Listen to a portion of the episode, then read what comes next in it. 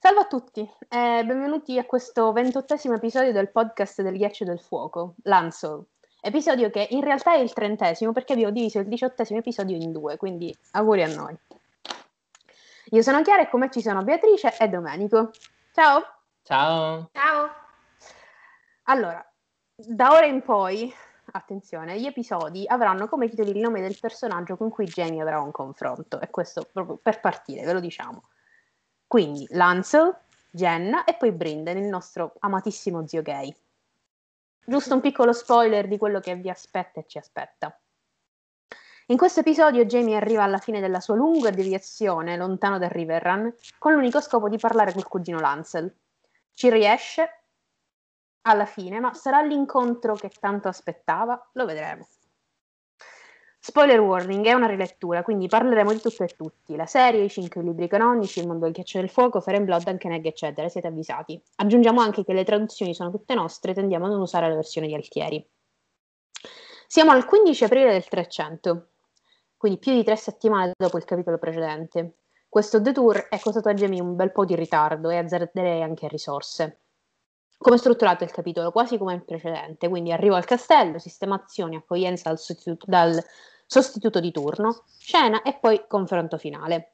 Semplice, simile eppure diverso. Il fatto è che comunque i due POV, Jamie 3 e 4, sono collegati e c'è parecchio dispiaciuto non affrontarli insieme, ma da come vedrete, e come sicuramente avrete visto, c'è tanto di cui, parla- di cui, parlare, gli approfondimenti si fanno più abbondanti e i personaggi mille volte più interessanti, cioè capiamoci, sono persone del calibro del pesce nero, è impossibile affrontare il capitolo del pesce nero accoppiato col capitolo di Jenna, capire è possibile affrontarli in un capitolo. In un capitolo, eh, 25 pagine di script vengono un poco male. Ci abbiamo provato con la ribellione e non ci siamo riusciti. infatti sono venute fuori sette parti. È un capitolo molto interessante e intrigante, non solo perché è strettamente collegato al precedente, ma anche perché vengono portate avanti più trame, o meglio, vengono raccontate più storie all'interno di una stessa trama, se così si può dire. Innanzitutto assistiamo ancora una volta al cambiamento e all'evoluzione di Jamie, al suo conflitto interiore e al confronto col suo passato. Quindi, uno, portiamo avanti la storia generale, due, e ci vengono date ancora più informazioni sulle Riverlands, tre. George Martin riesce in modo abbastanza conciso a darci tutto questo in un capitolo che sì è lungo, ma non sembra. È molto discorsivo e interattivo ed è proprio tramite il dialogo che ci vengono fornite tutte le informazioni di cui parliamo. Lady Maria, o Maraia, come volete pronunciarla, eh, Lance, la scena del castello, politica, storia, introspezione, crescita, tutto in uno. Anche in questo caso ci sono dei temi principali che vengono individuati quasi subito.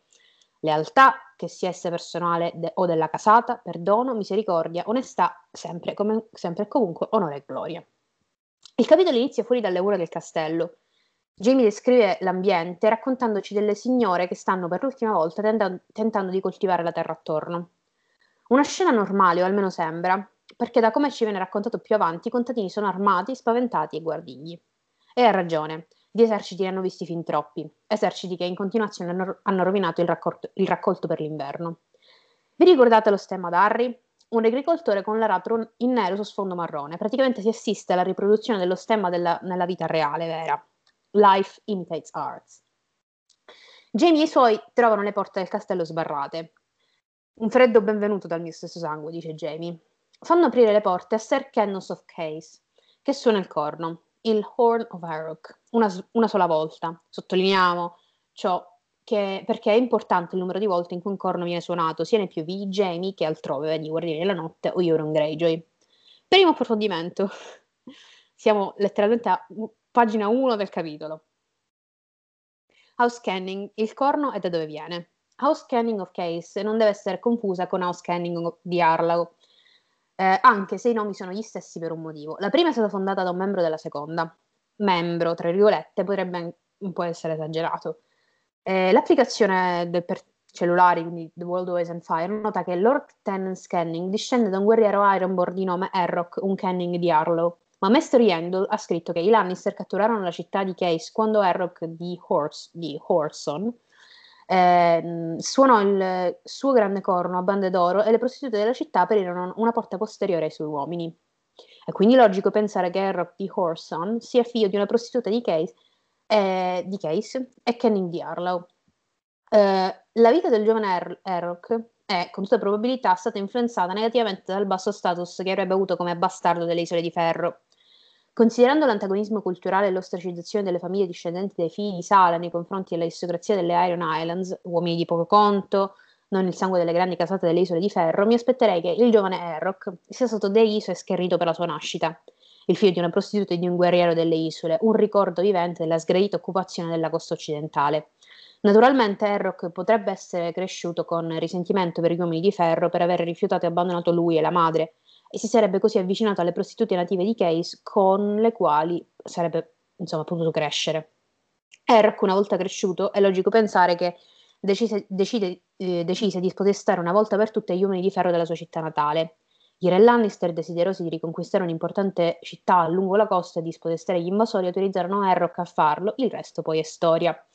Lui si fece aprire le porte delle città alle, dalle prostitute che lo conoscevano forse per tramite materno. I piccoli nobili di Case, per così dire, avrebbero potuto risentirsi di essere governati dal figlio di una prostituta discendente Ironborn, ma lo, status, ma lo status di Errock come liberatore della città dall'occupazione ha probabilmente contribuito a migliorare la sua reputazione e il continuo lavoro per impedire agli Ironborn di riconquistare la città, compresa l'uccisione di due re Ironborn, ha senza dubbio solidificato la sua posizione come Lord di Case.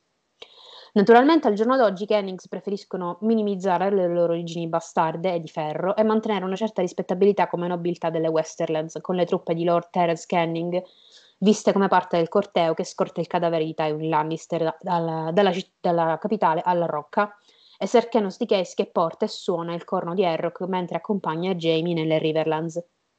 Il sigillo di casa Canning sono quattro soli contrapposti su, qua, su quadri di arancio e nero arancione e nero per, per, inciso sembrano essere una delle combinazioni di colori preferite da George Martin per i sigilli.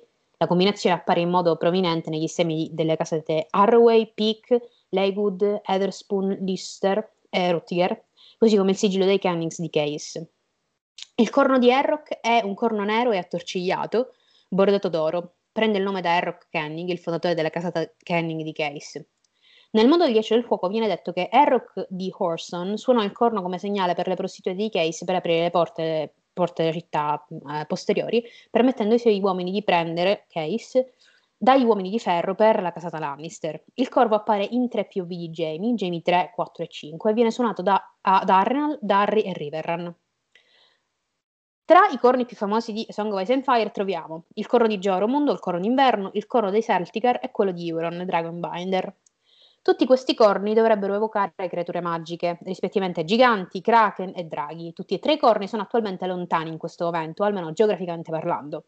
Ora, tre suoni di corno sono l'allarme per gli estranei nei Guardiani della Notte e abbiamo tre corni che dovrebbero far sorgere alcune creature magiche. Direi che in realtà sono quattro, o forse anche di più. Perché questo corno, il corno di Errock, potrebbe essere importante? Perché è descritto abbastanza simile al corno di Euron, guarda caso, un Ironborn. Entrambi sono neri, attorcigliati e bordati d'oro. Dragonbinder è attualmente con Victarion, un Ironborn, e il coro di Errock era di proprietà di un Ironborn. Non si sa dove stiamo andando a parare, però è bene sottolineare queste similitudini. Torniamo a Jamie, tranquilli. Mentre si apprestano a suonare il corno e ad aspettare una risposta dall'interno, Jamie osserva gli stemmi delle due bandiere poste sopra il castello, il leone Lannister insieme all'agricoltore dei Darry. Vide la mano di suo zio in questo, come nella scelta della sposa di Lancel. Sì, diciamo che, che è Kevan la mente dei Lannister ora. Ha imparato dal fratello, o quasi, e sta cercando in tutti i modi di soddisfare la, di solidificare, anzi, la presa dei Darry, che al momento è il secondo ramo cadetto dei Lannister di Casterly Rock dopo i Lannister di Lannisport in teoria ce ne sarebbero quattro, ce ne sarebbe anzi un quarto, cioè quello di Tyrek Lannister, il ragazzino di cui abbiamo parlato la scorsa volta, ma si è perso nell'etere, quindi per ora nada. Non è la prima volta che vediamo i Lannister cercare di mischiarsi ad altre casate per cercare una certa dose di legittimità. Re Geoffrey Baratheon e il suo stemma sono l'esempio perfetto, il leone Lannister e il cervo Baratheon. Legittimità su carta, ovviamente, perché all'esterno tutti sappiamo come va a finire, astio esplicito verso i leoni della rocca dal, sa- fin dal sacco di King's Landing. In questo caso, nonostante i tentativi di Kevan, perché è l'unico che ci sta provando evidentemente, la risposta potrebbe essere negativa, anzi. Eh, abbast- basta semplicemente guardare la storia di Darry. Le Alice Targaryen praticamente da sempre, quindi ha voglia a convincerli di, a passare dalla parte della famiglia che li ha un po' sterminati i draghi praticamente nell'ultimo decennio, e poi si è sposata ai Baratheon, che hanno usurpato i draghi dal trono. Peggio di così non può andare. Cioè, Sir William Darry era quello che ha protetto Viserys e Dani e se li ha portati via da Dragonstone. Non che Darry nell'ultimo anno se la sia passata benissimo. Visitiamo il castello già in Game of Thrones e non è una situazione rosa e fiori. Se vi ricordate è il castello del processo farsa ai lupi delle sorelle Stark, evento poco piacevole per tutti. Una faida tra Stark, Baratheon e Lannister in un castello appartenente ancora a una famiglia fedele ai Targaryen, tanto da doverne nascondere le prove, gli arazzi, agli occhi del re. Durante la guerra di Cinque Re, prima è catturato dai Lannister, allora nemici, successivamente ripreso dalle forze d'Ardi, per poi essere investito dalla forza di Gregor Clegane, che, guarda un po', uccide l'ultimo erede maschio della stessa casata, Lyman Darry. Poi, per non farci mancare nulla, un mini assedio da parte dell'esercito del nord, i Tallart. Dopo le Blackwaters, il castello conosce finalmente un po' di pace nelle mani dei primissimi aguzzini, i Lannister, che se ne appropriano grazie a un matrimonio dinastico tra la figlia dell'ultima erede donna, che è tra l'altro mezza Frey, e un cugino del ramo principale della Rocca, che tra, eh, eh, e lo fanno anche tramite il decreto reale, perché Geoffrey decreta durante tutte le fine, tutte la, dopo le acque nere che Dar arriva dai Lannister. Sulla famiglia un po' più avanti, perché sono molto interessanti e i membri sono sparsi per tutta Westeros, si fa per dire. Insomma, la lealtà dei Darry ai Lannister è letteralmente in bilico, sul filo di un rasoio, e sono convinta che presentandosi l'occasione correranno dal drago di turno, così a naso. Le porte del castello si aprono lentamente, ma non tutti entrano. Jamie ordina di far costruire il campo fuori dalle mura occidentali, ma di circondarlo con un fossato delle palizzate per protezione. Dovrebbero essere pazzi per attaccare una forza eh, come la nostra, pazzi o affamati, risponde Jamie dopo, con fossato e pali. Eh, in inglese è ditched and staked, mad or starving. Quindi io qua in, questo, in, questi ultimi capitoli ho notato che c'è eh, una costante ripetizione di dicotomie, se così si può dire, quindi sono due coppie di parole, concetti o persone tra cui scegliere, per esempio onore e gloria, guardiere Ellen Lannister, qua sono mad or starving, ditch to state. È interessante da notare questa cosa.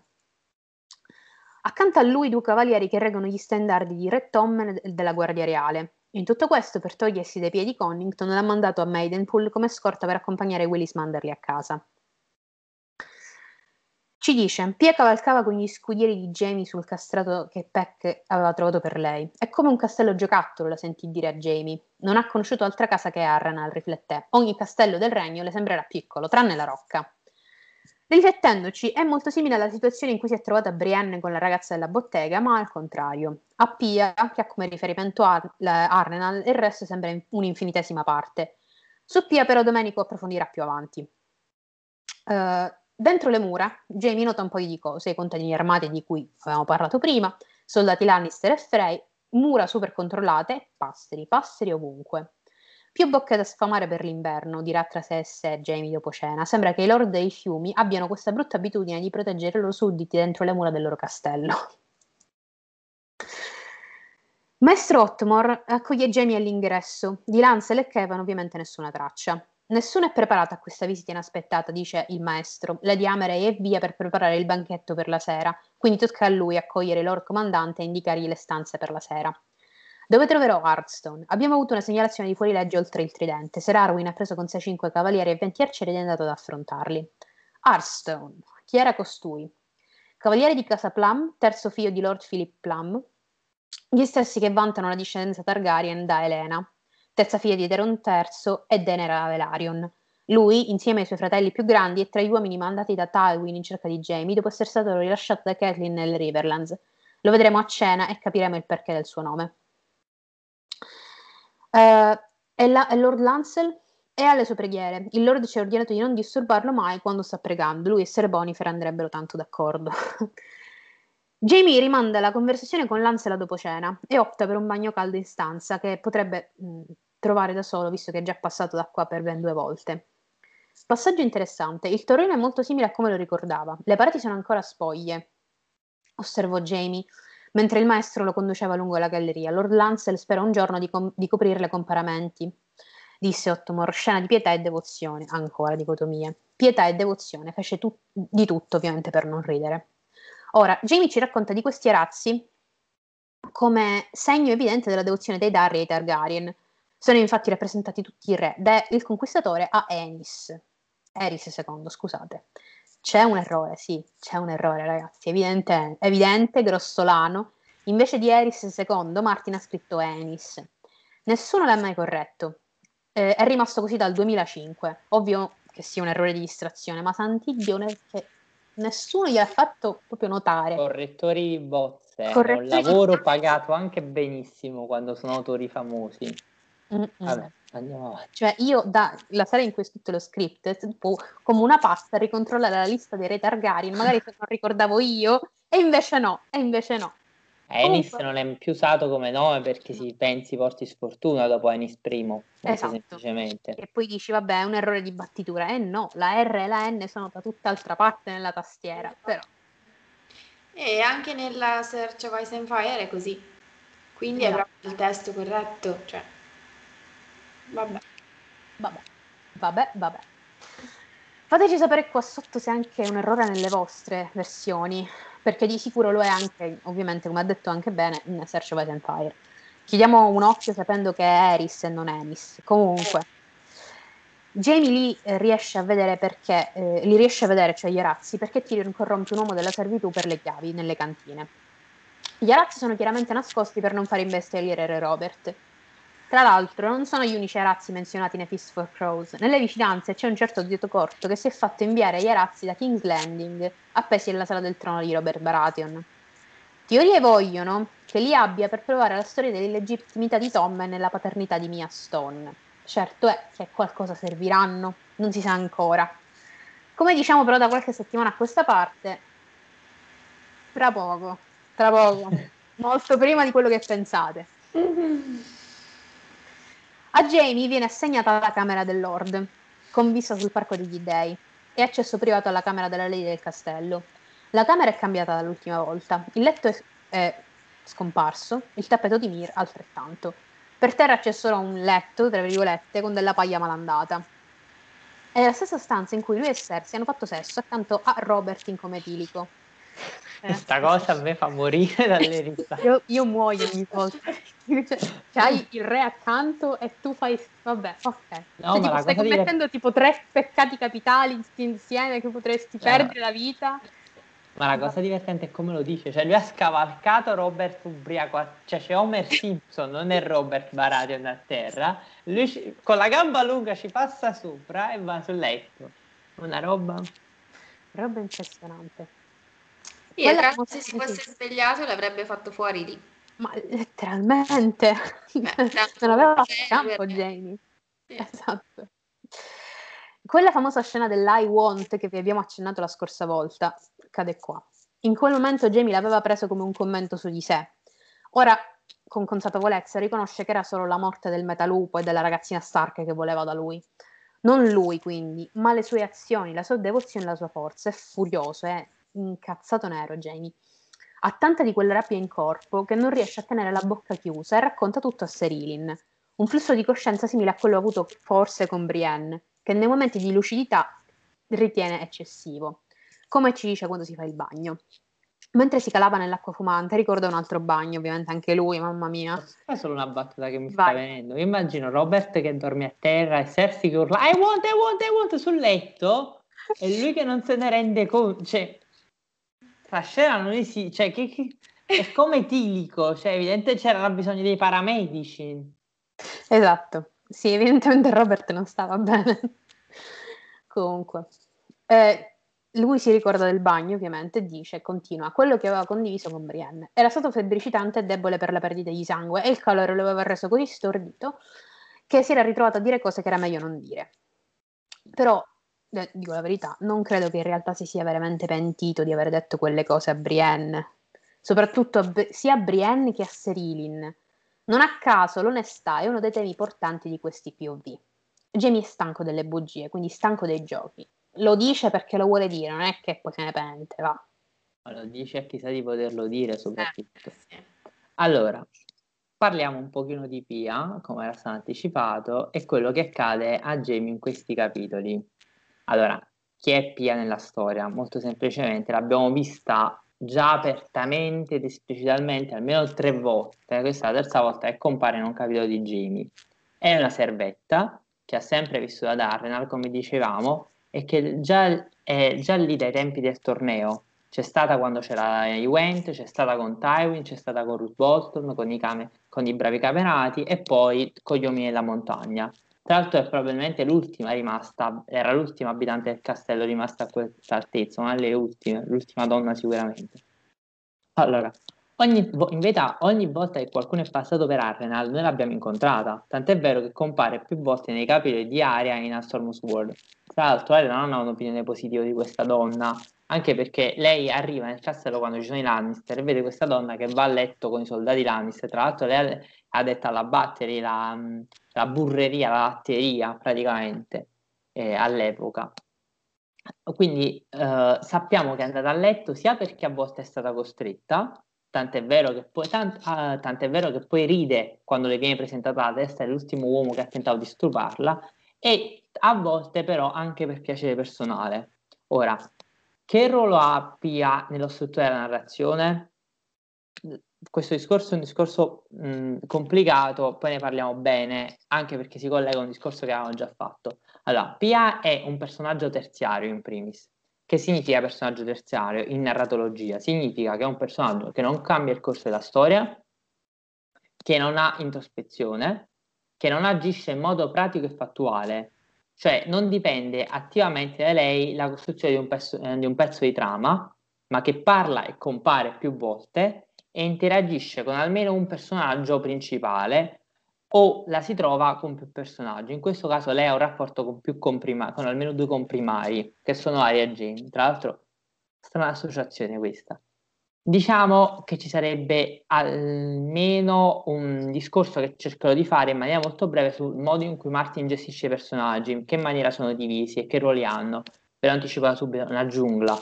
Nel senso che in Martin abbiamo 20 comprimari, circa 30 personaggi secondari e una serie di terziari che, tra cui per esempio Pia, che in verità sono abbastanza ridotti per come nasce, eh, per come nasce la saga e poi abbiamo una serie molto ampia di camei e le comparse non calcolabili. Cioè esistono, mh, per farvi capire, per fare il conto delle comparse e dei camei in un libro, oggi che si parla di letteratura computazionale, ci sono dei programmi da PC apposta per fare questi conteggi per cui è un'operazione complicata su un romanzo normale, su una saga come quella di Martin è molto complicato, cioè ha lo stesso grado di complicatezza dell'Orlando Furioso. Ora, l'assenza di terziari e la sua riduzione in confronto al numero di comprimari e secondari in Martin ha una ragione.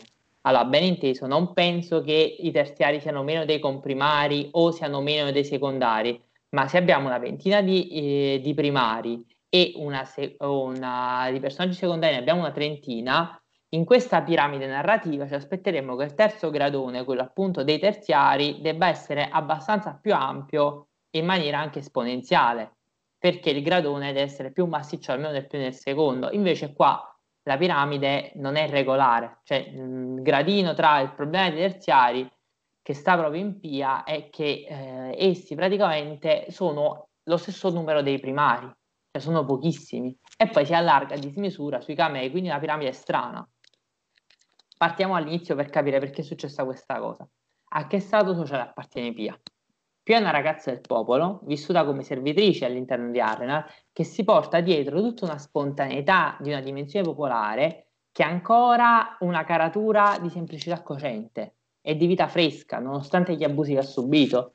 Darry è un castello giocattolo per lei nella sua prospettiva, la sua prospettiva con la sua spontaneità si butta fuori alle pagine come si butta ai piedi di Jamie, disperata, ma allo stesso tempo capace di gettare tutta se stessi e di provare pietà, di far pietà, ma di fidarsi completamente, di affidarsi a un personaggio che lei in verità non conosce, con cui ha parlato solo una volta sotto le coperte. Quindi che tipo di personaggio è Pia? Pia è quello che in letteratura si definisce terziario idilliaco, ovvero un personaggio del popolo o della campagna che si trova a fare da donna o da uomo di servizio, sono in verità più personaggi femminili che hanno questo ruolo, per qualcuno di più grande, per qualcuno una condizione sociale elevata, portandosi dietro però quella caratura e la forma mentis di un contesto assolutamente popolare e spontaneo. E questa sua freschezza narrativa viene fuori nella, nell'opera, nel romanzo. Il personaggio più pro- probabilmente più conosciuto nella letteratura della contemporaneità eh, di questo tipo di idillio terziario, cioè un personaggio di origine seicentesca, settecentesca, tipica dei romanzi di Rousseau per dirla, è è François che la cuoca e cameriera a Cobre nella recherche du temps perdu di Marcel Proust per dire. Oppure per esempio uh, per chi l'ha letto è Graziella la salvetta che si ammala di sifilide nel resto di niente di Enzo Striano la servetta quella a servizio di Eleonora Pimentel. Mm, vabbè mi ritireranno la laurea per queste cose per queste associazioni che sto facendo ora i terziari di Martin spesso sono uh, di questo livello quindi idilliaco, e fanno parte di quella specie di personaggi quindi che vengono da ceti molto più basso in confronto a quelli a cui ci, ci relazioniamo so, eh, solitamente e con cui si relazionano i comprimari. Questo ci dice una cosa importante sulla sagra di Martin, che è una sagra che pa- ci parla del basso corporale, a volte scende il disgustoso, ehm, tant'è vero che noi stessi siamo sdegnati dal volto, non siamo sessuofobi, teniamo lo stomaco delicato, ma quello che come veniamo a vedere, vediamo scene come Tywin sulla latrina, la frequentazione di prostituta, molti personaggi, sicuramente, ma tutti questi personaggi sono della nobiltà di Westeros. Il più scemo di questi è un cavaliere di Ventura.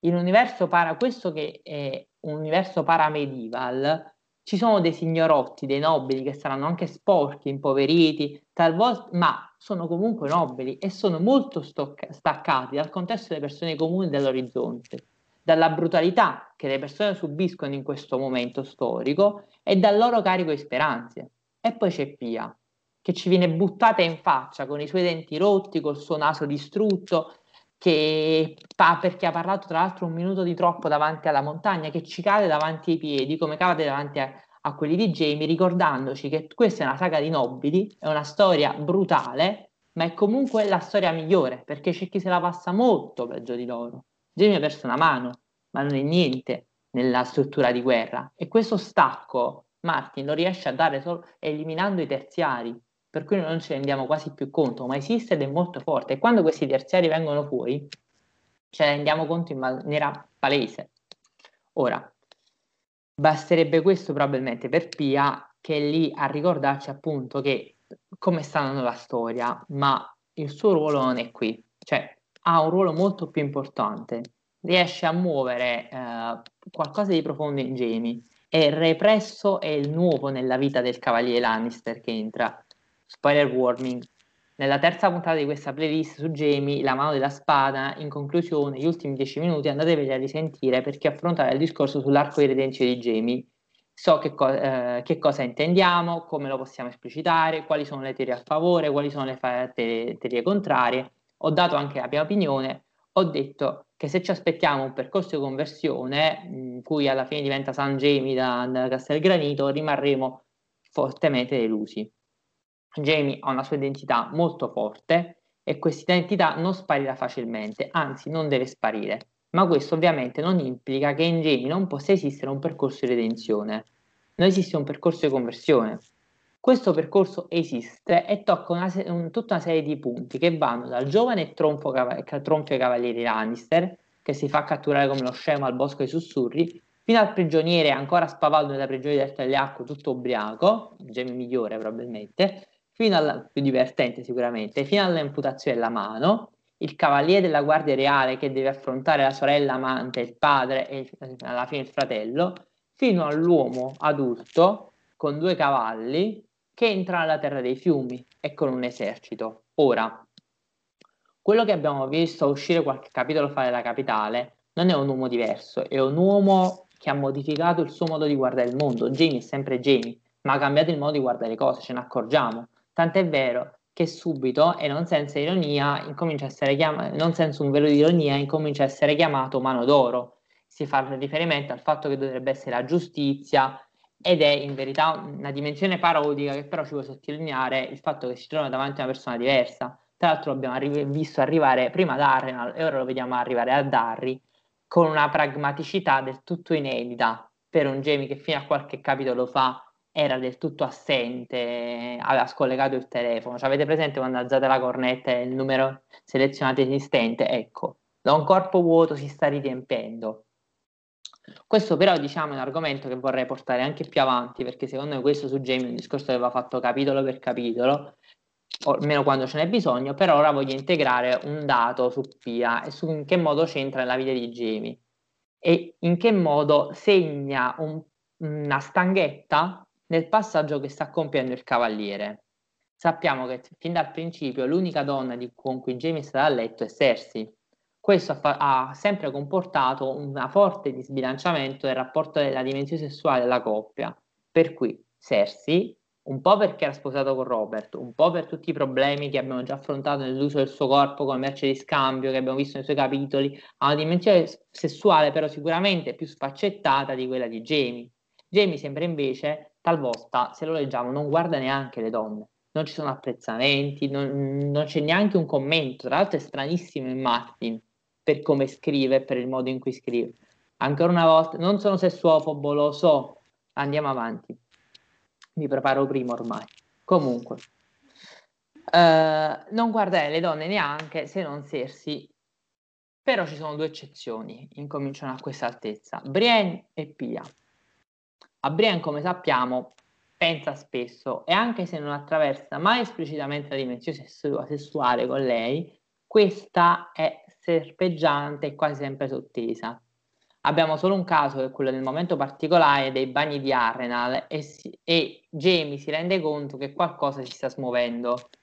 Non è dentro dei dettagli, ma l'idea è che se qualcosa si smuove, non si sta smuovendo tutto, ma qualcosa a livello psicologico in Jamie sta evidentemente cambiando. O comunque, capiamoci, non stiamo parlando della vita reale, perché nella vita reale lo so bene che le cose funzionano in maniera diversa, un maschietto anch'io, ma eh, sa- Martin introduce quel dato lì perché ci sta dicendo che qualcosa sta cambiando a livello psicologico in Jane, tant'è vero che lui pensa che sta troppo tempo lontano da Cersei. Sì, è proprio quello il problema. Però non è un problema. Il rapporto con Pia invece ha un'evoluzione simile. Nello stesso periodo ad Arrenal, nella scena dei bagni, uh, con Brienne, Kyburn manda Pia nel letto di Jamie e a parte la cosa dolcissima e da fangirl la confezione in cui la ragazza ammette che spesso quando è a letto con gli uomini pensa, chiude gli occhi e pensa a lui, Jamie la manda via in maniera con, con cortesia, sia perché è febbricitante, sia perché è ancora evidentemente legato all'idea di Cersei.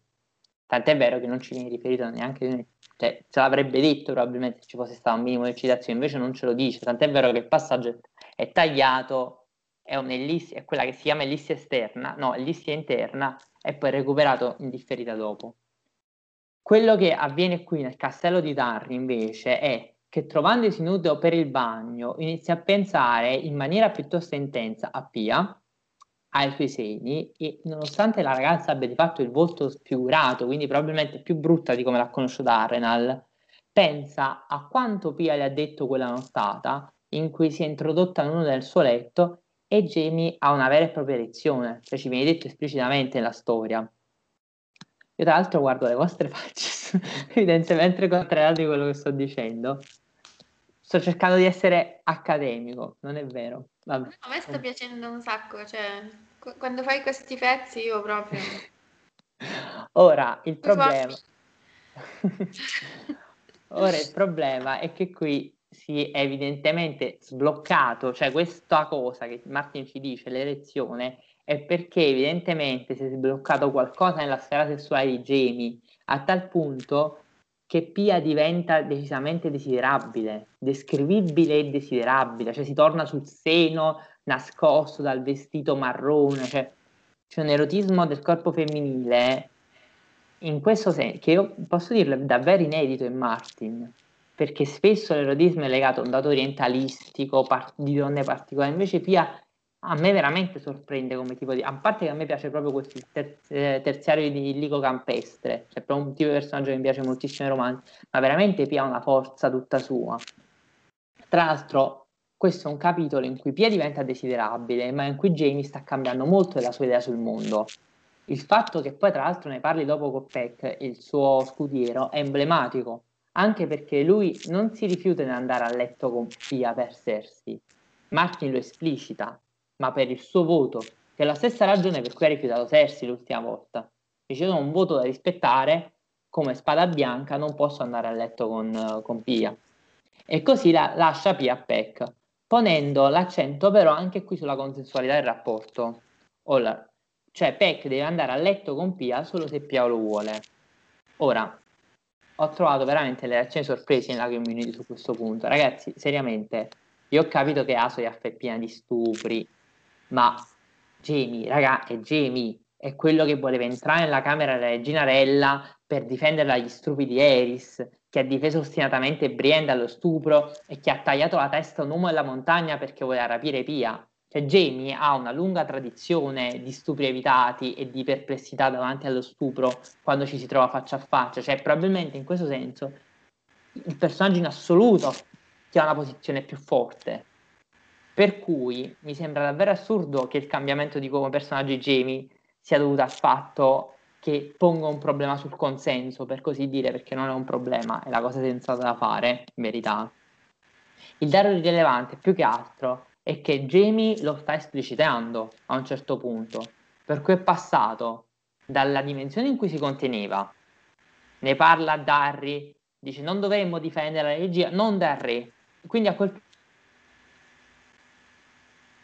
punto, che a lui questa cosa degli stupidi non gli va bene, diventa C, incomincia a dare e quindi c'è tutta la parte in cui l'unico modo per difendere una donna allo stupro diventa una serie di, di follie, tipo con Brienne, e hai l'isola degli zaffiri, no, prendete un riscatto, lasciatela vergine, rifugiati dentro di sé in cui è scomposto, fino ad arrivare a dire chiaramente a Peck prendila solo se lei vuole, vacci a letto solo se lei lo vuole, se no no, a tagliare la testa a un soldato, per cui effettivamente l'unico passaggio che c'è non è che Jamie prima non gli faceva niente stupro. Qua ha il coraggio di dire pubblicamente io queste cose dove sono io non le voglio vedere, almeno dove sono io. La verità alla fine è che in questo capitolo, secondo me, soprattutto sul lato sessuale, ci viene presentato un Jamie che è molto più adulto. Quando dicevo che questo è un arco di redenzione, anche un arco di formazione, questo, cioè c'è un Jamie adulto, poco fanatico, poco propenso al gioco, non è uno che maneggia i cadaveri, non si mette a ridere davanti alla pozza di Maidenpool, è un, un uomo molto vivo. Cioè, finalmente non è un corpo morto, non è un corpo vuoto Jamie a questa altezza qui, che guarda il mondo con occhi diversi, non so, gli occhi di un adulto, è pragmatissimo, pragmaticissimo, scusatemi. E in questo senso Pia pur essendo un terziario minore, che questa probabilmente è una delle ultimissime volte in cui la vedremo inquadrata così mm, bene e che condivide la, pers- la scena con due personaggi molto più grandi di lei, Jamie e Aria, a livello narrativo fa il miracolo. E in questo senso, e con i capitoli successivi, con, l'ar- con l'arco narrativo di Jamie e grazie a Pia siamo, si apre un sestante e ci, trovi, ci rendiamo conto di trovarci in un sestante che è molto più posi- positivo per Jamie e che probabilmente apre il Jamie migliore, anche disilluso. Yes, mamma mia, che pezzone, mm. che pezzone. Allora, riprendiamo. Finalmente la cena. Jamie veste i colori Lannister questa volta. È consapevole che lui non è qua in qualità di Lord Comandante in missione, ma come Jamie Lannister in cerca di risposte e confronti. È in grado di discernere le due cose e lo fa anche nell'abbigliamento. Sia dalla destra del padre, no, alla destra del posto designato di Lord Harry, che purtroppo non c'è. Lancel preferisce digiunare e rimanere a pregare al tempio, ci dice Amerei o Gaetauseni. Becca Pallitu a chi appartiene Amerei Frey e come ci è arrivata qua? Lei è la figlia di una nostra vecchia conoscenza, Merret Frey, che è rispettivamente il nono figlio di Lord Walder e il quarto figlio avuto dalla sua moglie Amerei Krakow. Quindi di lei ne abbiamo già sentito parlare, sia come figlia di, sia come personaggio particolare e ricordato per, sue, per le sue gesta è stata trovata a far sesso con tre ragazzi nelle stalle, io dico good for her, proprio il mio cuore è suo. È già stata sposata per riparare all'affronto con un umile cavaliere della Forca Blu, un certo Pate, ucciso da Gregor Clegane durante la guerra dei Cinque Re. Lei è tra le ragazze Frey presentate a Re Rob poco, poco prima delle nozze rosse. Piccole chicche. Sua sorella, Fatwolda, è ora moglie di Rose, di Rose Bolton. Suo fratello, il piccolino della famiglia, è Little Walder. È proprio uno dei due ragazzi mandati a Winterfell come d'accordo tra Kathleen e Walder per il safe passage alle gemelle durante i primi momenti della guerra dei Cinque Re. In A Dance with Dragons viene trovato morto, probabilmente ucciso dal cugino parente Big Walder. Poi Quindi. tutta la dinastia di Merret Frey è distrutta. esatto, mettiamo una X sopra. Quindi, questi Frey slash Darry sono sì fedeli ai Targaryen, ma hanno anche stretti legami col nord in questo momento. Peggio di così per i Lannister non può andare. Perché Lancel sposa proprio lei tra le tante Frey? Perché la madre di Amerei, Lady Mariah, Maria, come volete chiamare, è una Darry per nascita, quindi ha delle pretese sul castello tram- e tramite la figlia Lancel reclama i diritti sulle terre. Concludiamo. Merret ha sei figli con Mariah, Maria, un maschio, l'ultimo nato, e cinque femmine, tra cui una purtroppo nata morta. Di una non ci viene nemmeno dato il nome. Da come viene descritta, Amerei prende una buona parte della bellezza della madre, che Jamie dichiara una bella donna anche in età avanzata, quindi Jamie passione MILF. Tra l'altro Jamie inizia a guardare le donne, perché prima non le avevamo proprio questi commenti. Cioè, esistevano. Sì. E dice, si dice peccato perché questa Amerei ha la faccia da furetto dalla sua parte Frey. Lady Amerei si comporta esattamente come il protocollo vuole che si comporti una lady del castello forse un po' troppo disinibita, ma fa il suo dovere come ospite, host in inglese. A un certo punto tenta anche di sedurre Jamie per convincerlo a restare, solo che sbaglia mano, purtroppo, e accarezza la mano d'oro. Gli amici di History of Westeros ci fanno notare che gli atteggiamenti di Amerei ricordano quelli di Cersei. Tentare di sedurre Jamie per dei favori, l'esercizio del fascino femminile per ammaliare gli ospiti, eccetera. Tutto nello script della buona padrona di casa Solo che si nota che è una ragazzina alle prime armi, infatti è la madre che tiene banco a casa sua e porta avanti discorsi più interessanti e importanti durante la cena. È a lei che Jamie si rivolge per uscire da certe situazioni di imbarazzo e per una conversazione quantomeno stimolante. Casualmente la conversazione va al famoso Smiling Night, la prima vera missione di Jamie, che lui ha condiviso con Merritt. Per quest'ultimo finita malissimo. Quando Mary racconta del padre i suoi ricordi del tempo, de- deraglia leggermente dalla verità probabilmente perché Merritt ha raccontato davvero molto male e ha ragione le vicende del Bosco del Re. E mio padre si vantava, eh, si vantava eh, scusate, il pa- suo padre si, man- si, vantava e mentiva, vuol dire. A un certo punto Merei, nella sua inesperienza e nel suo voler apparire, lo chiama Smiley Night. Uh, quando ero uno scudiero, eh, mi dissi che sarei diventato l'uomo che avrebbe ucciso il cavaliere sorridente. Il cavaliere sorridente sembrava una ritachiera, la montagna della mia infanzia, gran, eh, grande la metà, ma due volte più folle. Un fuorilegge, morto da tempo, nessuno che debba interessare la mia lady. Continuano la conversazione. Il fuorilegge lo han, I fuorilegge lo hanno ucciso, il singhiozzo Lady Merei. Il, il, mio padre era uscito solo per riscattare Peter Pimple. Aveva portato loro loro eh, che, aveva, che, avevano richiesto, ma, la, ma l'hanno appeso per lo stesso. Impiccato, Amy. Tuo padre non era una razza. Non so in italiano come è stato reso da Altieri Qua ho tentato di evidenziare la differenza tra l'errore di Amy e il termine, con un termine un po' più basso rispetto all'uso di uh, impiccato. In inglese c'è questo interessante gioco di parole tra hung e hanged, che in una versione è usato in riferimento all'appendere le cose al muro e l'altra ovviamente all'impiccagione. Per deviare il discorso lontano da Merritt Frey e non infangarne la memoria, Jenny propone un brindisi. Il discorso poi si sposta sul branco di lupi che si aggira per le terre dei fiumi, Ciao Naemiria. Tra scene di vita ordinaria, seduzione, racconti e battaglie, Jamie chiede di Beric, ma gli viene risposto che no, non è lui che guida i fuorilegge vicino alla foce della forca blu, a guidarli è una donna. È una donna. Eh, parlavano di un uomo con un occhio solo e di un altro che indossava un mantello giallo, e di una donna ammantata e incappucciata. Una donna? Avrebbe pensato che il cerbiatto, bia- avrebbe pensato che il cerbiatto bianco avrebbe insegnato a Merret a stare lontano dalle donne fuorilegge, c'era una donna anche nella confraternita de, del, del, della Bosco del Re. So di lei. Come no, suggerì il suo tono, quando ha lasciato un segno su tuo marito. La cerbietta bianca era giovane e bella, dicono.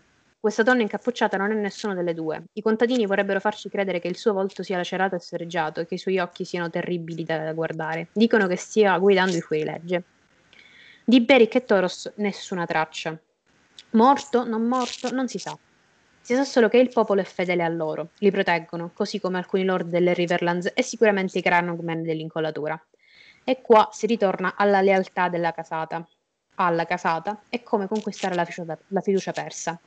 Se l'Arthur Dane c'era riuscito, possibile che lui possa riuscire a fare come il suo idolo?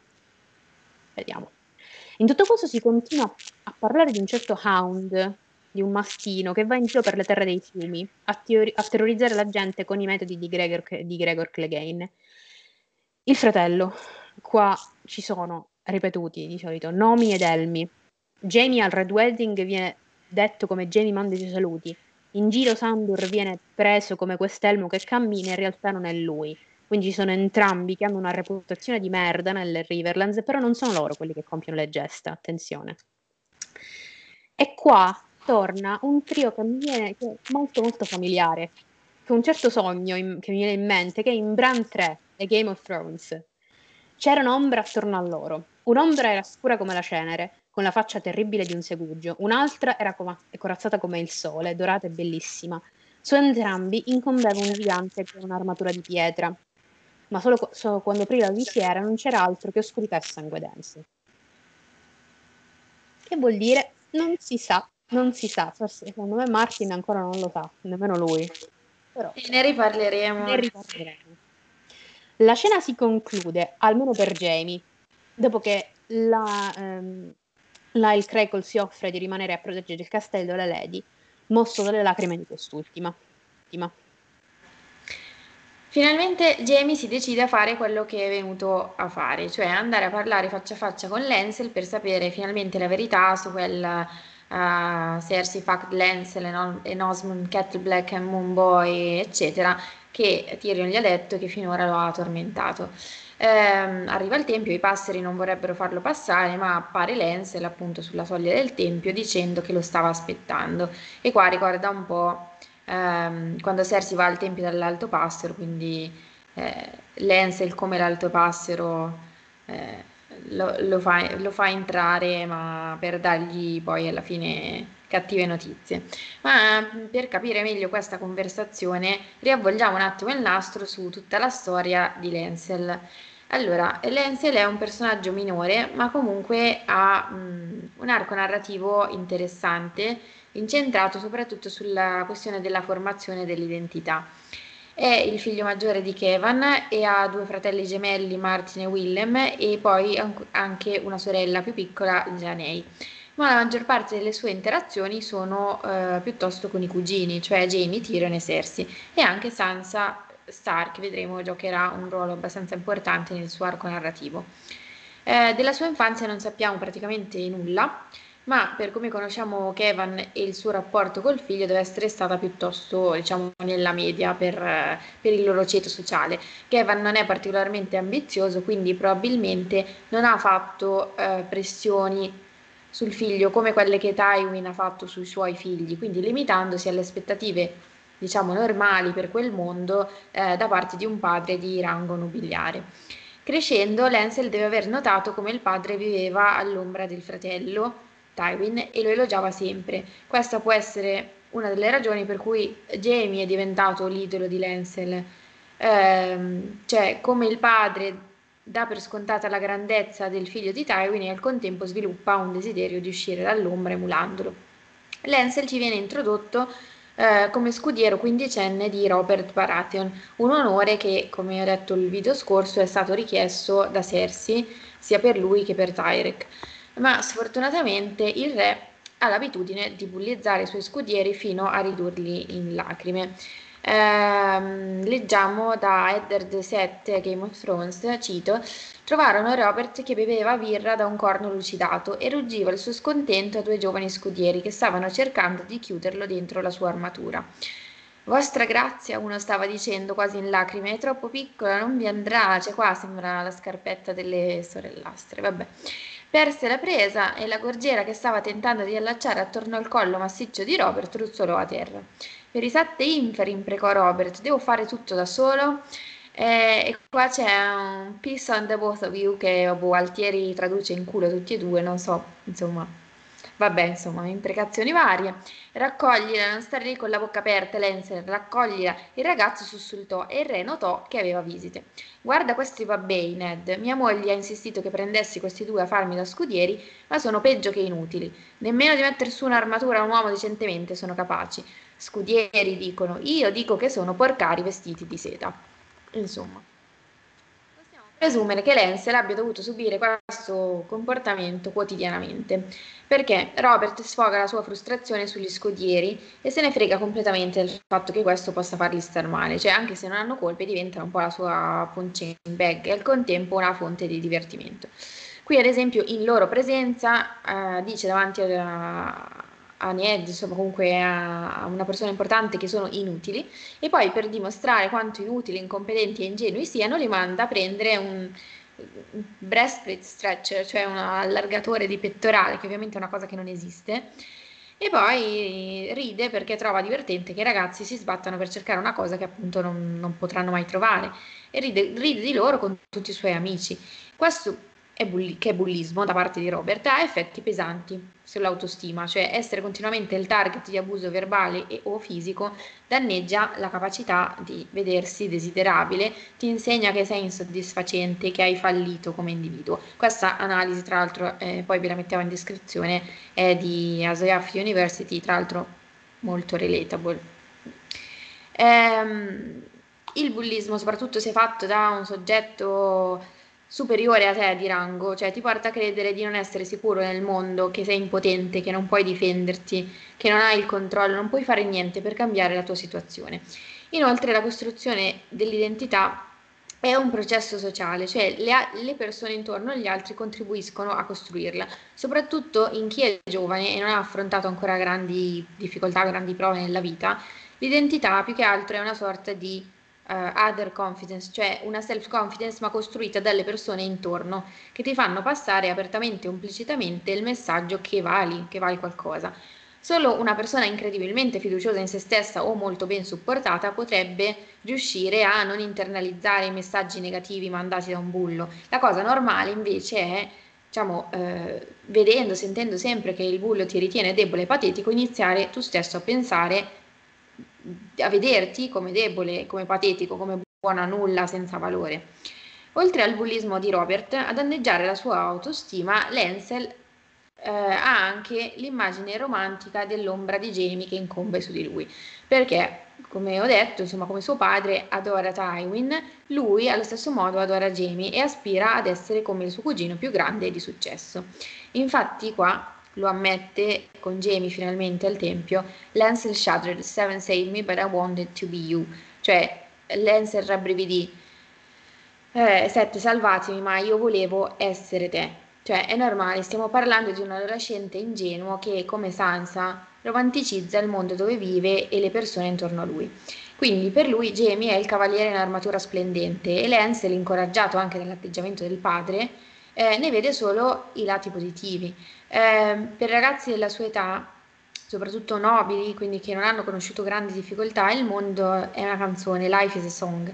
Eh, non vede i traumi che Jamie ha passato e, e come lo hanno fatto diventare, ma solamente la sua gloria, qualcuno che merita di essere ammirato e la somiglianza fisica, tra l'altro, che lui ha con Jamie acuisce il suo desiderio di, di emulazione. È ironica questa cosa per Jamie che sfogliando il libro bianco si, si vergogna no, della sua paginetta dove non c'è scritto quasi niente di, di, eroico, ma per Lancel lui è già diventato un personaggio storico, un mito vivente, il suo Arthur Dane, e si distruggerà cercando invano di essere all'altezza di quella che in realtà è solo l'immagine che Jamie mostra al mondo, per nascondere in realtà il dolore di essersi a sua volta distrutto nel tentativo di incarnare l'immagine di Arthur Dane. Eh, però Jamie a 15 anni già aveva vinto un torneo, aveva combattuto i fuorilegge, era diventato cavaliere, stava per entrare nella guardia reale e, e Lancel invece è solamente lo scudiero del re che scatta i suoi ordini, quindi una, una prova in più per lui che quella vocina nella sua testa che gli dice se è un fallito abbia proprio ragione. Ehm, Due dei più importanti aspetti che definiscono chi è Jamie sono l'amore per Cersei e il Kingslaying. E sono proprio queste due cose che Lancel va a cercare di replicare, intenzionalmente o no. Eh, infatti inizia la relazione con Cersei per sentirsi come Jamie, cioè sentendo che se Cersei li avesse amati entrambi, avrebbe potuto dire a se stesso che lui valeva tanto quanto Jamie. E lo dice qua, cioè lo dice nel dialogo al tempio, eh, I loved her, I wanted to protect her. E Jamie pensa, you wanted to be me. Cioè, ehm, non, diciamo, l'amore per Cersei che, che lui, che Lancel crede genuino, cioè dice io l'amavo, volevo proteggerla, in realtà era solamente un tentativo di, di essere Jamie. E eh, per quanto riguarda invece il secondo aspetto, cioè il King's Lane, eh, Lancel dà a Robert il vino rinforzato per farlo ubriacare e uccidere dal cinghiale. Eh, in entrambe queste cose però resta comunque sempre oscurato da suo cugino perché Jamie ha colpito Eris di persona lui invece ha solo fornito il vino. Infatti qua dice, eh, l'uomo onesto uccide con la spada, eh, il vigliacco con notre di vino. Siamo entrambi Kingslayer, sir, però è sottinteso, tu almeno, come dire, eh, l'hai fatto, se si può dire, con più onore, con più coraggio. Ehm, e d'altro canto, per quanto riguarda invece il rapporto con Cersei, a Cersei in realtà non è mai fregato assolutamente nulla di Lancel, non ha mai avuto con lui quel legame, seppur problematico, che con Jamie ha. Quindi anche in questo caso è surclassato sempre comunque dal cugino. Uh, dopo la morte di Robert, Lancel non è più tenuto ad obbedirgli e eh, tra l'altro ha ottenuto nel frattempo una migliore posizione perché Cersei gli fa avere il titolo di cavaliere. Però comunque il bullismo subito gli ha lasciato seri problemi di fiducia in se stesso e per reazione sviluppa un complesso di superiorità che è diciamo un meccanismo di difesa in cui il sentimento di superiorità copre in realtà un sentimento di inferiorità che viene negato, diciamo nascosto. Eh, questo si vede benissimo nelle conversazioni con Tyrion, dove Lancel si comporta in modo arrogante, ma in realtà la sua finta sicurezza è molto fragile, eh, perché è legata diciamo, a, a ripensare al, all'uccisione del re che lui ha fatto, come a dire, vedi, cioè, come a dire a se stesso, hai il controllo, credici che sai, che sai fare qualcosa. Eh, infatti Tyrion pensa, eh, il cavalierato ha reso il ragazzo Uh, più sfacciato, più sfrontato, no? eh, e anche la, la, brutta parte che ha giocato nell'omicidio di, di Robert. Eh, a Lancel quindi piace sentirsi potente per sentirsi bene, per nutrire la sua sicurezza, però basta che Tyrion lo minacci, perché sappiamo che a causa della relazione con Cersei Lancel viene tirato in mezzo nello scontro tra Cersei e Tyrion. Eh, e Tyrion arriva a minacciarlo. E subito questa sicurezza crolla in pezzi perché in realtà non ha delle vere basi. Eh, infatti in, in, Tyrion si dice uh, The defiance went from Lancel all at once e cade a terra come un ragazzino impaurito e implora pietà. Ehm, quindi insomma in realtà non come dire Lancel ha una, un senso di inferiorità che, che subito appena attaccato viene fuori. Eh, presume inoltre che gli altri ridano sempre di lui. Ad esempio, quando Tyrion gli dice che ha una bella voce, lui fa la faccia imbronciata come di uno che pensa che, che lo stanno prendendo in giro, cosa che in effetti è anche abbastanza da Tyrion. Però il punto è che quando sei stato regolarmente ridicolizzato, diventa naturale pensare che le persone non ti stiano mai facendo un complimento, ma ti stiano sempre prendendo in giro. Poverino, adesso che Robert è morto, lui è cavaliere, ehm, magari ha pensato che ora sarebbe stato trattato con più rispetto, ma Tyrion gli dimostra che non è così, cioè la sua nuova posizione non ha cambiato niente, tutta la sua sicurezza gli può comunque venire portata via in un istante. E in conclusione, sia Tyrion che Cersei lo usano soltanto come una pedina, fregandosene delle ricadute su di lui. Quindi Tyrion, tutto sommato, non è che sia molto meglio di Cersei nei suoi confronti. Eh, di Cersei abbiamo già detto molto nei precedenti video, cioè che è una narcisista che a causa della mancanza di empatia è indifferente al benessere altrui, non ha proibizioni morali internalizzate, non ha problemi a sacrificare gli altri per i propri interessi, quindi è amorale, sleale, sfruttatrice, ingannevole, dominante. In pratica non ha mai superato la fase dell'infanzia perché diciamo, i, i bambini sostanzialmente sono narcisisti finché non sviluppano abbastanza empatia da poter ehm, realizzare che gli altri hanno emozioni, personalità così come hanno loro eh, e finché non lo fanno, insomma, pensano insomma, che il mondo ruota intorno a loro e gli altri sono magari visti più come bianchi o neri, cioè come eh, a seconda di come contribuiscono alla loro vita, non come personaggi tutto tondo, come persone tutto tondo. Cersei non, non, è mai riuscita a sviluppare questa necessaria empatia, quindi vede gli altri o come perfetti e indistruttibili, Tywin, infatti è così che spesso i bambini vedono i genitori, c'è una forza indistruttibile che li protegge finché c'è, non, niente potrà fargli del male, oppure viceversa come una seccatura da distruggere ad ogni costo, come ad esempio Tyrion, cioè che è il mostro cattivo nell'ombra che vuole farle del male. Eh, per Cersei l'Ensel non è che uno strumento, cioè non prova per lui né quello che prova per Tywin né quello che prova per Tyrion, pensa solo a sfruttarlo a suo vantaggio. Eh, purtroppo la, la, sua mancanza di sicurezza di, di Lensel lo ha reso eh, vulnerabile alla manipolazione di Cersei perché Lensel farebbe di tutto per avere amore, apprezzamento e apparentemente Cersei glielo dà, ma appunto è solo una manipolazione che sul lungo periodo danneggia l'immagine che Lenz era di se stesso ancora di più. Quindi probabilmente lui voleva essere ingannato perché è molto più semplice illudersi di essere amato, soprattutto perché questo poi lo, lo avvicinava a Jamie. E eh, come abbiamo già detto varie volte, le abilità di Cersei come manipolatrice non vanno sottostimate, cioè per il lettore è più facile vederle, ma in realtà lei è brava, cioè nasconde bene le sue intenzioni, conosce i punti deboli di Lensel, gli fa credere di avere valore, di essere divertente, di essere amato e, e a causa appunto della mancanza di empatia che ha è spietata nel farlo e lo tiene completamente in pugno. Professa, Lensel professa il suo amore per lei al limite dello sdolcinato e ogni desiderio di Cersei è un ordine perché tutto ciò che vuole è compiacerla per continuare a sentirsi apprezzato. Ad esempio, quando Tyrion insulta Geoffrey dopo la rivolta del pane, si dice di Lancel dovette essere trattenuto dallo scagliarsi contro Tyrion, perché sa che Cersei vorrebbe punire Tyrion per aver insultato suo figlio, quindi lo fa lui per lei. E in generale fa l'arrogante con Tyrion finché, finché Tyrion non inizia a ricattarlo, poi non può farlo più ovviamente, perché cerca di compiacere Cersei anche quando lei non è presente. Le cose cambiano di botto, di brutto, dopo la battaglia delle Acque Nere, in cui Lancel rimane gra- gravemente ferito e poi deve affrontare una lunga e venosa convalescenza, dove è costretto a riflettere sulla sua vita, sulle sue scelte, sul rapporto con la sua famiglia e il dolore fisico si sovrappone al dolore emotivo e probabilmente anche alla depressione. Eh, in questo momento realizza che Cersei lo stava solo usando, anche se in realtà poi vedremo che un certo grado di negazione permane, però vabbè. Eh, quindi realizzando questo si vede ancora più inutile e non amato.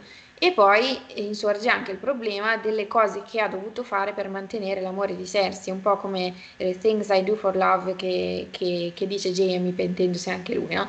come ad esempio uccidere Robert o il comportamento che ha dovuto tenere con Sansa, perché lui aveva umiliato Sansa di fronte alla corte su ordine di Geoffrey, raccontando con disprezzo delle cosiddette stregonerie compiute da Rob.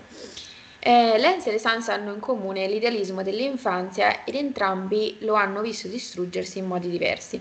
Sansa è diventata prigioniera di quello che doveva essere il suo cav- cavaliere in armatura splendente e invece è diventato il suo torturatore, mentre Lancel, che voleva essere quel tipo di cavaliere per Cersei come era Jamie, finisce per diventare un Kingslayer codardo, mentitore e pedina di Cersei. Ed è proprio Sansa alle acque nere che contribuisce a fargli realizzare che quella di Cersei è stata tutta una menzogna e una manipolazione, contribuendo così al suo character development. Dopo che Lancel è stato ferito, infatti, Cersei e Sansa gli mostrano le, sue, le loro vere nature. Ehm, perché Cersei ordina a Lancel di portare Geoffrey dentro Maegor's Holdfast e lui rifiuta. Tra l'altro rifiuta incazzandosi perché nella disperazione della battaglia è, è, più facile insomma perdere il controllo, per la prima volta disobbedisce, addirittura si arrabbia, eh, si dice, lui, lui urla no, eh, era così arrabbiato eh, che dimenticò di tenere la voce bassa, si dice, quindi insomma. Eh, a questo punto Cersei fa una cosa, cioè, pessima, nel senso lo, lo colpisce apposta sulla ferita che si riapre e ricomincia a sanguinare. Eh, e quindi mostra quanto crudele possa essere, quanto poco gliene freghi di lui una volta che non esegue più i suoi ordini. Invece, al contrario, Sansa, che non aveva di per sé motivo di aiutarlo, visto come era stata trattata, gli mostra pietà e probabilmente gli salva la vita. Eh, si dice in Sansa 7, Clash of Kings, Sansa andò da Sir Lansdale e si inginocchiò a fianco lui. Insieme Sansa e il servitore eh, tirarono il cavaliere ferito in piedi ehm, portalo da maestro Franken, ehm, dice Sansa appunto al servitore. Eh, Lancel era uno di loro, ma eh, nonostante tutto eh, non riusciva a eh, convincersi a desiderarlo morto. Eh, la convalescenza di Lancel dura così tanto proprio perché, oltre alle ferite fisiche, deve curare le ferite emotive, sia le conseguenze del bullismo che sempre si trascina, la realizzazione del tradimento di Cersei e la vergogna per, per le cose che ha fatto. Infatti ne esce con l'aspetto di un vecchio, cioè in particolar modo con i capelli bianchi, dove sappiamo che per Martin il bianco è sempre associato alla morte. E Sansa dice di lui, he looks ghastly. Um, Lancel hair had turned white and brittle and he was thin as a stick. Cioè i suoi capelli erano diventati bianchi e come dice, tutti secchi, e era ehm, magro come cioè secco come un bastone, insomma. Durante questo periodo Kevin sta praticamente 24 ore su 24, 7 giorni su 7 al capezzale del figlio che ha più bisogno di lui, perché insomma gli altri figli, Willem è morto e Martin è stato recentemente rilasciato da parte di Rob, Lancel è proprio il figlio che ha bisogno del padre. Ehm, in questo periodo Lancel cambia completamente atteggiamento, raccontando al padre quanto Tyrion abbia combattuto valorosamente, quando invece il Lancel di prima lo avrebbe preso in giro, cioè ehm, adesso avendo visto la manipolazione di Cersei, Lancel vuole liberarsi della sua influenza e migliorarsi, diventare onesto, quindi la prima cosa che fa è complimentarsi con Tyrion quando lo merita ma non è facile accettare che le sue illusioni siano andate di botto in frantumi e il senso di colpa è un macigno, lui vuole migliorarsi ora, ma non sa da che parte cominciare. Quando è un po' più in forze, il, matri- il padre gli organizza il matrimonio appunto con Amerei Frey. Eh, Lancel chiaramente non vuole sposarsi anche perché non ha ancora superato Cersei. Infatti in Cersei 2 eh, ancora cerca di prenderla per mano, le dice crudele Cersei, vostra grazia sa che io amo cioè, voi e lei lo interrompe dicendo ah, House Lannister, vabbè. È più facile per lui illudersi che Cersei possa tornare ad amarlo, nonostante nel profondo debba sapere che, eh, che non è così, cioè che sarebbe ancora una menzogna. Comunque fa il suo dovere, va ad Harry, si sposa, Kevin lo accompagna ritenendo che abbia ancora bisogno del suo aiuto, ma il matrimonio non viene mai consumato perché Lancel preferisce iniziare un percorso di espiazione per migliorarsi e per pagare per i suoi peccati. E infatti il credo ha salvato Lancel dalla depressione quando, dovendo lasciare andare la sua dannosa famiglia, si è concentrato sulla religione dei sette per trarne forza e supporto e soprattutto per trovarci una famiglia sostitutiva.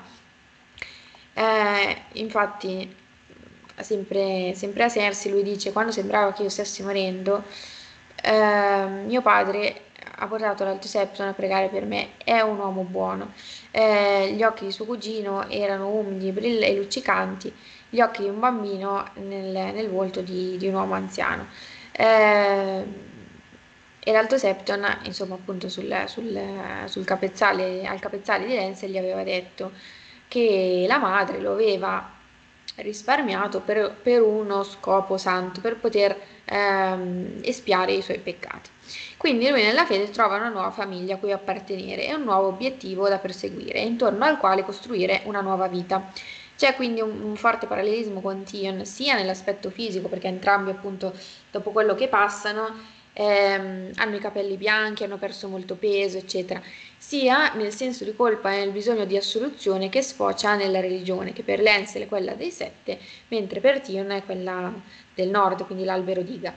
Ma purtroppo probabilmente anche il credo lo sta manipolando perché eh, insomma chi, chi, vuole così tanto qualcuno qualcosa a cui appartenere e ha così scarsa fiducia in se stesso diventa facilmente una pedina. Lance stesso anche dopo le acque nere si riоffre appunto a Cersei come pedina e il credo probabilmente lo userà nel processo per combattimento purtroppo per lui, dove probabilmente ci lascerà le penne. Comunque Lancel diventa estremamente devoto, parla quasi solo di religione, passa tutto il tempo a pregare, a digiunare e addirittura dorme nel tempio. Infatti spiega a Jamie che Kevan, il padre di cui non ha più bisogno perché ora è il padre celeste, se n'è andato perché hanno litigato per il fatto che Lancel ha deciso di non consumare il suo matrimonio, quindi invalidandolo, e di rinunciare ad armi per entrare nei fili del guerriero. Infatti nell'epilogo, se vi ricordate, che Evan pensa ehm, potrei mettere Denzel in un mantello bianco, c'è più onore in quello ehm, di, di, quanto ne troverà nei figli del guerriero. Quindi insomma Kevin piuttosto aspirerebbe alla guardia reale che eh, a vederlo così eh, dato alla mercé del credo, eppure gli va male. Kevin dimostra quindi di non essere tanto migliore degli altri che hanno abbandonato Lensel quando non ha eseguito gli ordini. Certo che per un padre è un colpo, una cosa del genere, però mh, mm, pianta in asso un figlio che è terribilmente triste, che si odia, che è incapace di perdonarsi, che quindi avrebbe assolutamente bisogno dell'amore e del sostegno di un padre che invece nel momento del bisogno, diciamo, per orgoglio lo pianta in asso.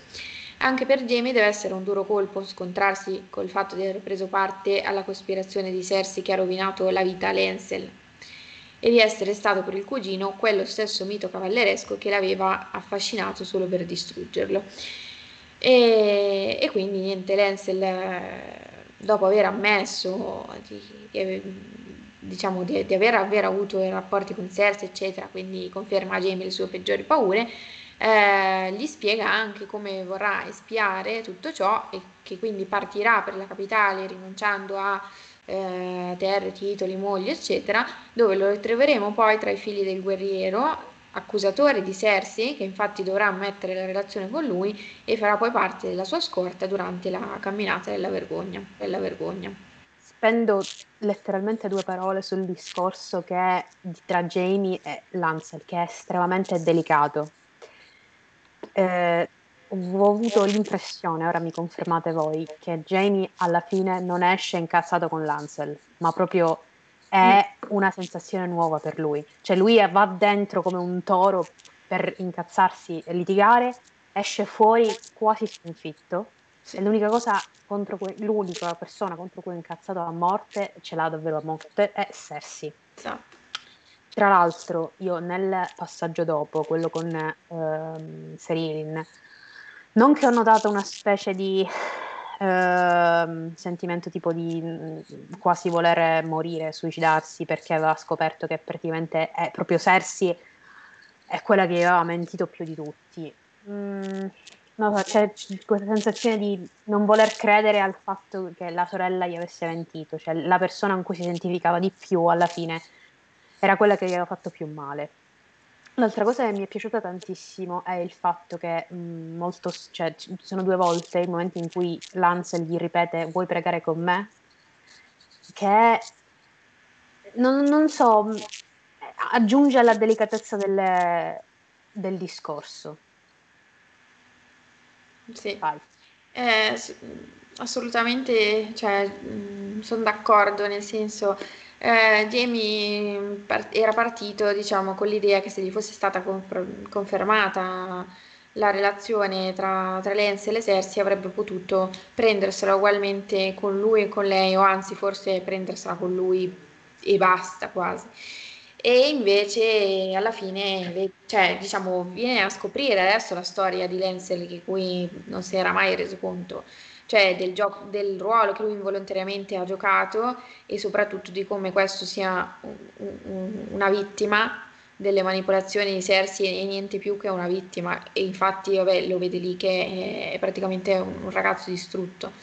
Quindi esce appunto senza nessun astio per Lensel ma incazzato a bestia con chi l'ha conciato in quel modo e, e, ha fatto male a lui, ha fatto male a Lenz, ha fatto male a un sacco di gente. Quindi esce con una consapevolezza sulla, eh, sulla natura di Cersei che, che, prima non aveva, ma che insomma eh, era ora che, che si facesse. Ecco.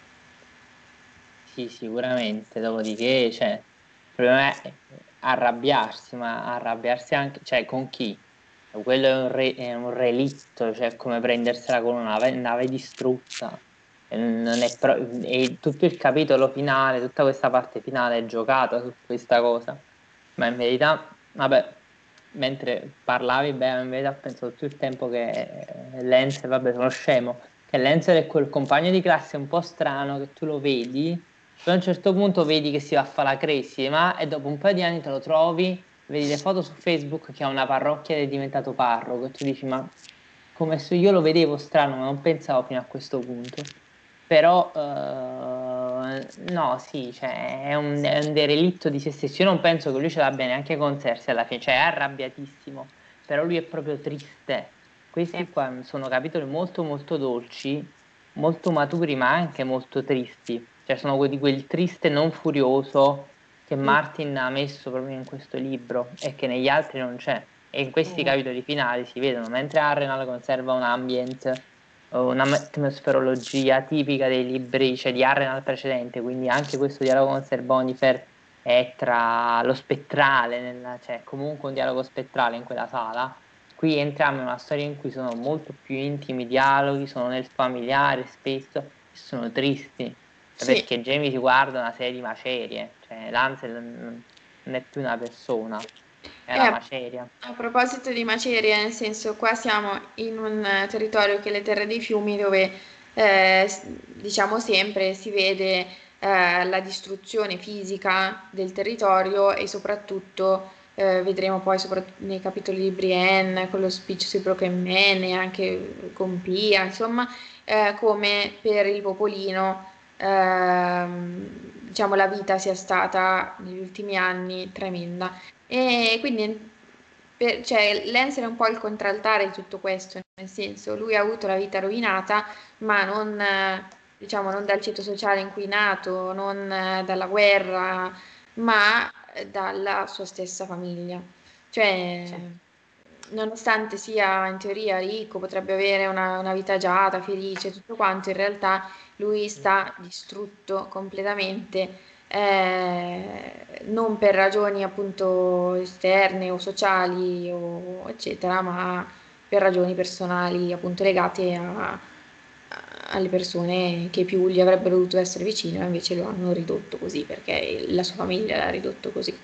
Tra l'altro dargli il feudo di Darry non è stata una buona idea perché evidentemente questa cosa l'ho ancora di più chiuso a riccio su se stesso. Eh, perché sì. se avessero, anche perché diciamoci la verità, eh, sto ragazzino impaurito che è stato a letto con la cugina, che ha avuto questa, quindi questo trascorso turbolento, si trova davanti a Merey Frey, che non è proprio il, ba- la scuola, il battello della scuola, nel esatto. senso, come si diceva negli anni 90. E, cioè, è, Traumatizzante. È, è, eh, capito, cioè, non è, evidente, è una molto più navigata di lui, è evidentemente spaventato. Cioè, molto, cioè, sì, sì, sì. Poi... Sì, magari con un'altra avrebbe potuto cercare di sviluppare un rapporto e ehm, magari, non so come dire, al di là di consumare il matrimonio, ma... Eh, Parlare, ecco. Trovare, cioè, trovare veramente un, una relazione significativa, cioè avere qualcuno che, che, che lo guardasse, che lo, che lo, valorizzasse per quello che è, e invece, vabbè, si trova una che lo intimorisce, e ovviamente eh lui non ha nessun rapporto, non è sì, eh, sì, sì, assolutamente. Fugge, non, non la considera neanche. Ma infatti la cavolata che si fa su Darry, secondo me, è darlo ad Amerei Frey. Cioè valeva la pena darlo alla madre, a mettere Frey a questo punto e poi fare della figlia, visto che gli altri sono praticamente morti, e fare della figlia l'erede, poi far sposare eventualmente la figlia con un, un, cavaliere di rango, anche Lancel, ma successivamente invece i, i Lannister che per l'ennesima volta sono voluti imporre nella geografia in maniera massiccia, anche perché poi in verità Mariah Frey eh, ha tutto il diritto, cioè la sorella di Raymond Harry, quindi eh, ha tutto il diritto di avere il castello a un certo punto. Per cui cioè, era un po' intri- più intricata perché mi sembra ci sia un'altra mezza Darry in giro per il mondo. Sì però eh, si poteva semplicemente risolvere così e poi eventualmente rimandare la questione dopo. Invece mettere questo povero ragazzino spaventato, mezzo, già mezzo parroco, ah, nel esatto. castello di Darry, mh, mm, non gli ha insomma, insomma, è abbastanza insomma, forte questo dialogo. Tra l'altro c'è un Jamie che si trova di fronte ai famosi temi di cui abbiamo trattato, cioè tipo il perdono, la misericordia, eh, la, la religione e lui in un certo senso si trova nello stesso ehm, rapporto che lui aveva con Arthur Dane, non so se mi sono eh, spiegata, eh, sì, tipo lui sì. voleva diventare Arthur Dane, esatto. però non ci è riuscito, Lancel voleva diventare lui ma non ci è riuscito. Fantastico. Sì, ma anche quella parte sul Cavaliere Sorridente a quello che sta alludendo all'inizio. Sì, sì, sì, quello. Per questo la, la piazzala in mezzo così, senza, senza collegamenti diretti, se no appunto sto tramite Metter Frey, che però poteva essere un qualunque Frey. Sì. Ce lo metti di proposito lì. Allora, un altro po' di cose. Uh, tipo gli appuntini qua nelle, nelle cose. Allora, eh, abbiamo l'ossessione Lanni, dei Lannister per le teste. Abbiamo Geoffrey che, presenta la tes- che vorrebbe presentare la testa di Rob a Sansa durante uno dei tanti insomma, uno dei tanti eventi. A Cersei vengono presentate una serie di teste di nani nelle, nei vari suoi capitoli e qua Jamie offre la testa dello stupratore a Pia. È l'unica cosa buona che fanno i Lannister con le teste in questo caso. Eh, boh, non lo so. Cose da sottolineare, Lannister e le teste. Tre. Eh, mi lascia simpatia in tutta la saga, eh, posso esatto, dire. Con le, teste dei draghi, con le teste dei draghi, teste in generale, teste saltate, insomma. Teste di eh. Eh, sì, Le settette vanno un sacco. Eh, sì. Sì, sì, sì, L'altra cosa, è, l'altra cosa che mi ha colpito tantissimo, che riguarda anche il libro sulla guerra, è il fatto che il, lo stupratore ucciso da poi da, da Jamie di, avesse detto tipo ma l'abbiamo già avuta in tanti, cioè perché stai punendo me, eccetera. E questo è un sottolineare la normalizzazione un po' della violenza che purtroppo la guerra ha portato avanti e non sarà facile, insomma, abbass- non, al- rialzare il livello del, dei crimini, eccetera. Uh, sempre per quanto riguarda questo, vediamo un po' di giustizia sotto il regime Lannister che non è, insomma, fatta bene. Il livello si è come si dice, abbassato. The bar is on the floor. Quindi qualunque cosa tipo anche uccidere o condannare uno stupratore è vista come oh mio dio, sta facendo qualcosa finalmente. Um, l'altra cosa, l'ultima davvero, è tipo la terza volta, quarta volta che vediamo il branco di Nymeria nei capitoli di Jamie. E questa cosa a me preoccupa da una parte, cioè, è bellissimo dall'altra. Perché cosa stavo pensando? Al, il famoso, uh, I famosi 200 uomini che manda insieme a eh, Edmure e Jane fino, da, verso Casterly Rock alla fine, è probabile che oltre ad essere eh, attaccati dalla fratellanza senza vessilli, potrebbero entrambi essere attaccati dal branco delle Emilia, perché non c'è due senza tre, evidentemente. Questo, chiudo, chiudo la, la mia riflessione sui pizzini. Tra l'altro potrebbero avvenire contemporaneamente come cose, anche perché Emilia e Lady Stonehart si conoscono già. Eh sì. Tra le tante cose. Tra le tante cose, sì. È bellissimo anche questo riferimento a Lady Stonehart qua, giusto perché sì, non avevamo cioè, un altro. Nello stesso capitolo in cui si parla di Nymeria si parla anche di Lady Stonehart. Coincidenze? Io non credo. Ah, comunque i fiumi sono diventati sono proprio una rete pericolosa in cui tu hai tutta una serie di trame che sono lì lì, infatti, vabbè, non sapete quanta questa roba mi, mi, mi, mi infastidisca a livello umano, che, questi, cioè che ci siano tutta una serie di fili che stanno andando verso un nodo e quel nodo non c'è, perché sta due libri dopo, in un libro che deve essere ancora scritto da una vita. Cioè, guarda, è veramente, cioè, io, io lo trovo veramente fastidioso perché tu vedi che si stanno passando a fianco questi, cioè ti rendi proprio conto c'è Brienne e Aria che si guardano, eh, Brienne e Jamie che stanno insieme, Lady Stoneheart che sta vedendo di fronte, i lupi di Nemi da sotto, il mastino, Morden, cioè, ci sono tutta una serie di cose, la fratellanza stesso, Gendry, raga, sta anche là, Gendry che incontra, cioè ci sono tutta una serie di cose che stanno, sono schizzate da nord e da sud verso i fiumi e tu li vedi e stanno tipo due rette parallele che sono vicinissime ma non si incontrano mai. È uguale. Cioè, capito? Tu dici, cavolo, era, si stavano, facendo, stavano incidentando, perché non è successo questa cosa?